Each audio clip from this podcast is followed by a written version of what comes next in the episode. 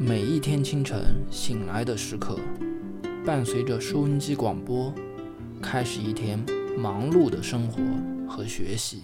养老床位的建设成本则不超过两万元。南京市民政局局长蒋运祥说。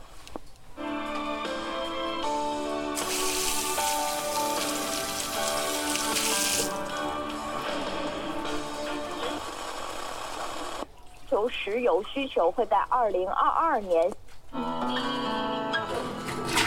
就算我站在对的时间，站对的你，遗失的青春在哪今天早晨有开学典礼，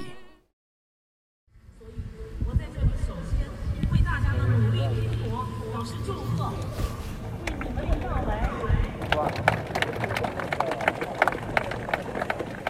整个学校的面貌和格局跟今天是没有半点相同的。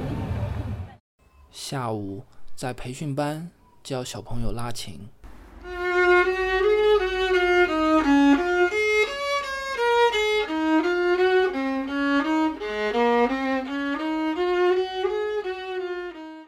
夜晚，在独处的书房里，听听我最喜爱的周建龙有声小说。北京的近两千万人口，皮肤也逐渐丧失水分，与建筑植物一道，日益变成沉寂的晦暗。